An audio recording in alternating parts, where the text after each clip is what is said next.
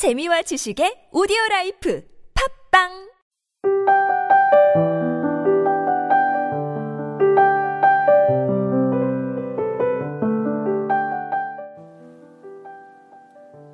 언제 한 번은 둘이 만나기로 한 날이었는데 소나기가 갑자기 쏟아지는 거예요.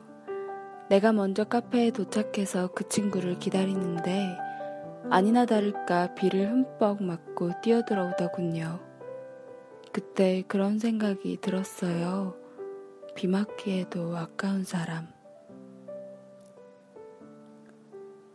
그런 사람하고 어떻게 헤어져요? 굉장한 인연인데 무엇 때문에요?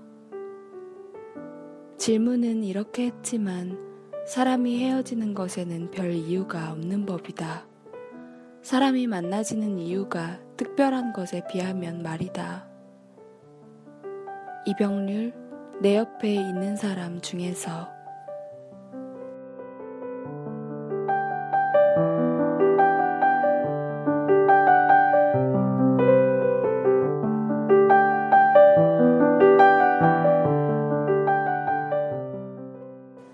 만나면 내 속에 있던 감정들을 풀어놓게 만드는 사람이 있었어요.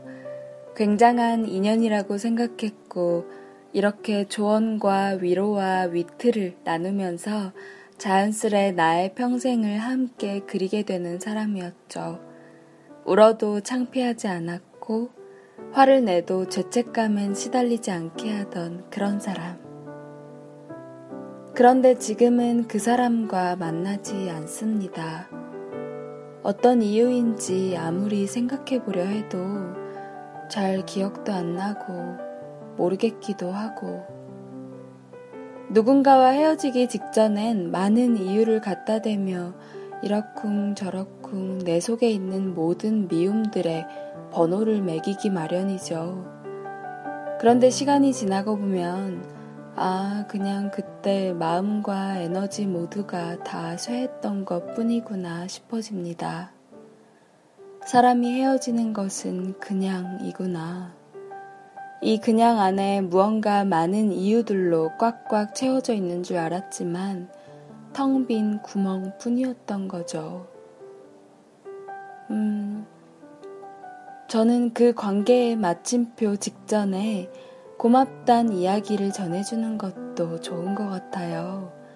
시간이 지나서 돌아보는 예전에 반짝반짝 빛나던 그 감정, 그리고 시간이 참 많이 지났다는 것을 인정하는 지금의 감정 모두 소중해서요.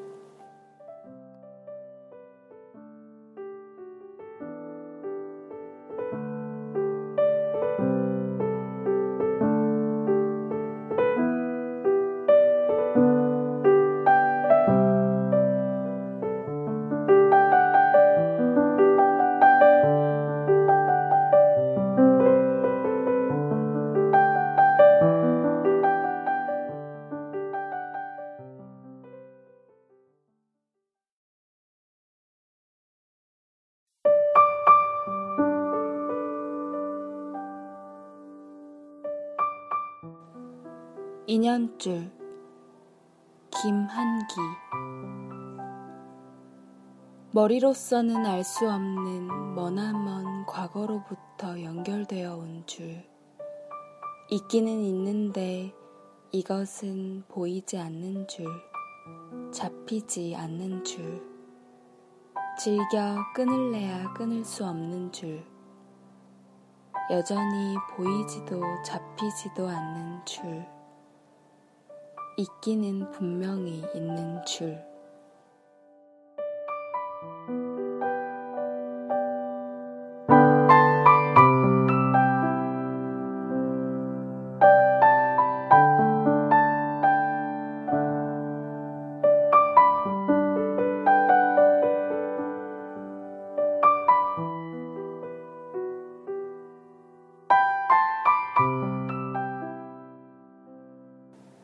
운명적인 사랑을 하고 싶다고 생각했었습니다.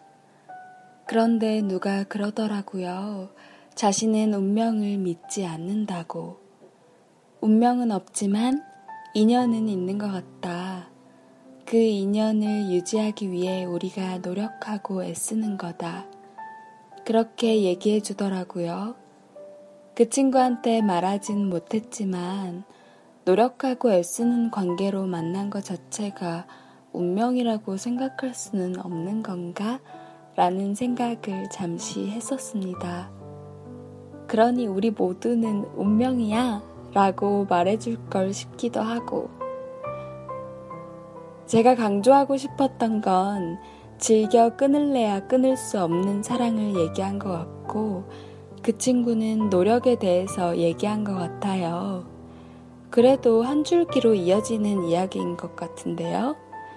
우리 헤어지지 말자라는 한 줄기요. 그 줄기를 타고 위로 올라가다 보면 독사과가 있을지 탐스러운 금사과가 있을지 알 수 없지만 저는 독사과라면 운명을 거슬러 볼까 하고요.